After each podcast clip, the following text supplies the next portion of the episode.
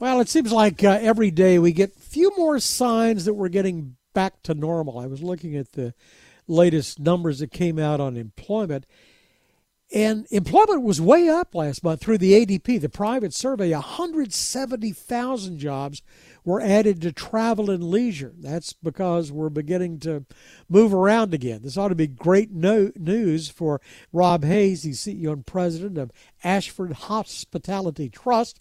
They own the buildings that you stay in, whether you're in Ritz Carltons or the Churchill in Washington, D.C., or lots of Hiltons and Hyatts and Marriotts. And Rob Hayes joins us right now. It's good to have you with us. Thanks, David. I appreciate it. So, is that your sense? Is is that uh, these these hotels are, are filling back up again because they sure are? You know, looking for employees again. They are. They are starting to fill back up. It, what's been interesting though, it, it's really market by market. Know, we have assets that are in nearly 30 states across the U.S. And there's certain states, particularly farther south and warmer markets, that are as full as they've ever been. And we're trying to get employees back, and you know, we're still probably running 70% of the employee load that we had prior to COVID. So we're not all the way back yet. Hmm. But there's still a lot of northern markets, and markets like Philadelphia or Chicago or Minneapolis or Seattle that are still 30 to 40 percent down from an occupancy standpoint relative to 2019. But, so but you know, this sounds like the shift that we were that we've been hearing from the uh, airline executives we've been talking about, Southwest Airlines and you know Gary Kelly and others, is that sort of warm weather, mountains, leisure destinations are are more attractive, and and, and maybe the, the the corporate travel, the business travel, isn't back yet. Uh, I think that's right, but I even think that's a little regional as well. Is that we're seeing business travelers in these southern markets, particularly Texas and Florida, Nashville, those sorts of markets are are getting back on the road. What hasn't come back are the large, big groups. The big conventions are probably still another year or two away.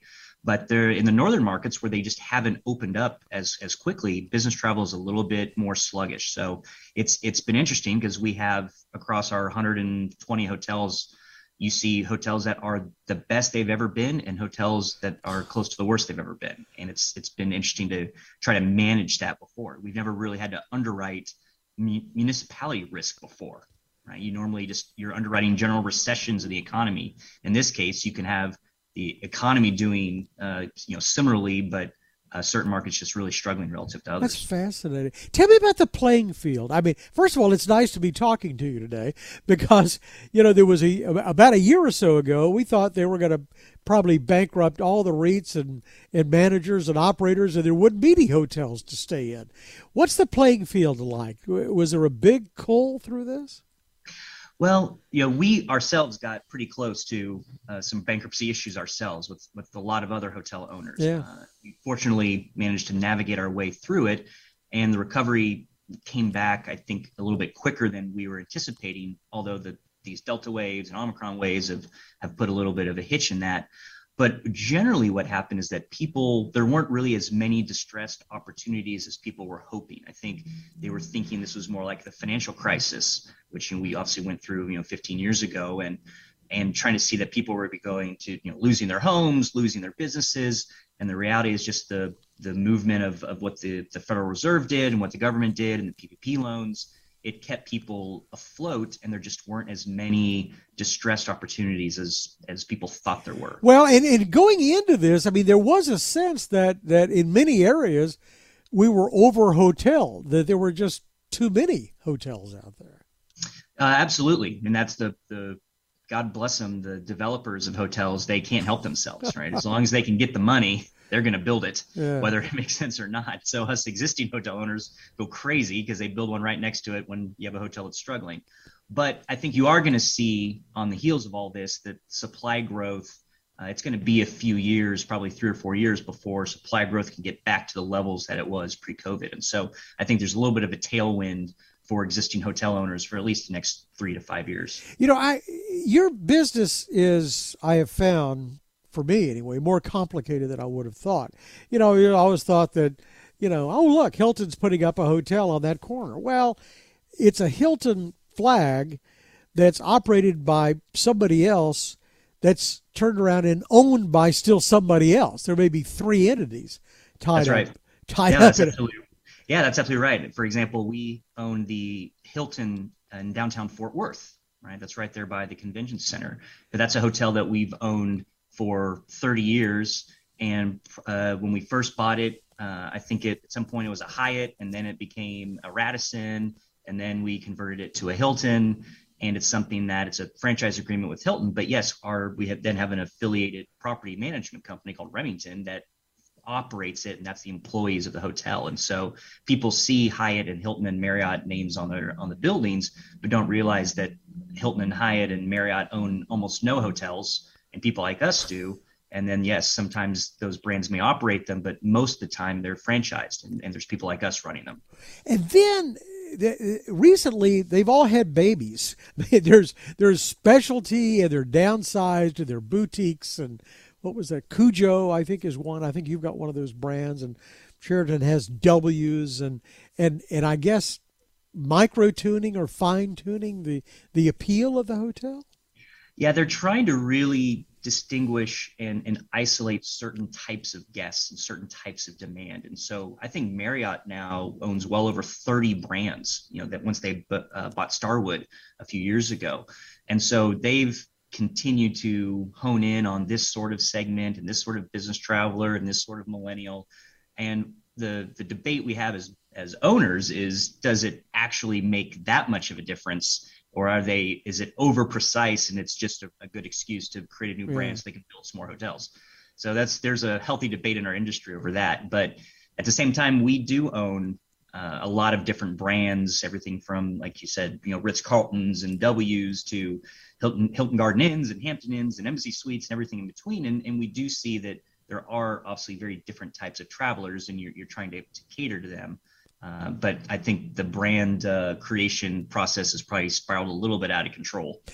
But but the affinity programs haven't, right? I mean, that's the dominant player. I I I talked to used to to business travelers who who just wouldn't say anybody would have Marriott. Oh no, I've got so many Marriott points, and I took the family on vacations and this and that. You wouldn't be I wouldn't be caught dead in any place where I couldn't get Marriott points or I, no, and those are extraordinarily powerful. I mean that, as you said, those are one of the main drivers of, of particularly business travel and, and a lot of leisure travel, and that's why most of our portfolio is Marriott and Hilton branded and, and to a lesser extent Hyatt branded properties because those reward programs are just dominant. They just are. And so if you had two identical buildings, one had a, a, a, Marriott flag on it and the other was some you know brand you've never heard of, you could have the exact same everything in that building, but that Marriott is going to be worth significantly more than the other just because of the ability to drive customers to that that property. All right. So so you're you're dealing in in the real estate. Do you are you building new real estate right now? I mean, it seems like everybody's building. All these developers are building mixed use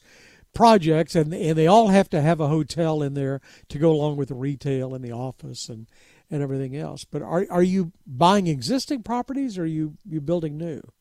We're doing both we historically have predominantly been buying existing, though the, the company in its you know predecessor form you know 30 40 years ago did a lot of development but for example we're involved in the in the development of a new Le Méridien that's going into uh, downtown fort worth right next door to our our hilton so there is some development that we're doing though on the heels of covid there's still some hesitancy by banks and other financial institutions to yeah. lend into uh, lend into development and so that's really the uh, the, the issue that people are trying to get through is can they get financing for it or not so, are you? So, t- tell me where you are on, on a corporate stance right now. What are you telling the analyst? Are you are you are you one Delta or Omicron or variant away from, you know, having to pull in your heels again? Or are you pretty confident going forward? Well, we're pretty confident going forward. We, you know, we had to take a little bit of pain the past 18 months in terms of restructuring our company, yeah. raising capital. Uh, we converted a bunch of our preferred holders to common. Uh, and a lot of it was very difficult for us. In some ways, we did a an out of court bankruptcy restructuring without actually having to file bankruptcy. Uh, and so it was uh, a necessary process. But as a result, our company's in a much better place. We're very healthy. Uh, and so now we're moving, pivoting from defensive mode to offensive mode and looking for opportunities. We've got a few things in the work that I think are pretty interesting. And then, I, and, and the recovery really is starting to come back more aggressively uh, than what we are anticipating. And so, in many industries, this inflationary environment is uh, a headwind.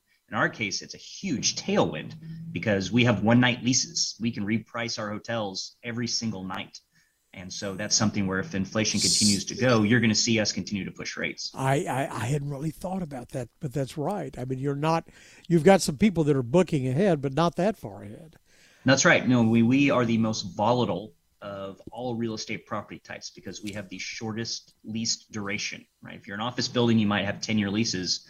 Well, we have one night leases, and that means it's great on the way up and it is brutal on the way down. Yeah, yeah, but but but by the same token, at least right now, you're you you you should be a good leading indicator, especially in these these vacation properties that you own, and and you're seeing some advance advance reservation activity. Yes, we do. I'd say the booking window, as we call it, is is shorter than it used to be. Uh, people are, are are booking shorter to their closer to their vacations and trips than they used to, but we're still getting good data.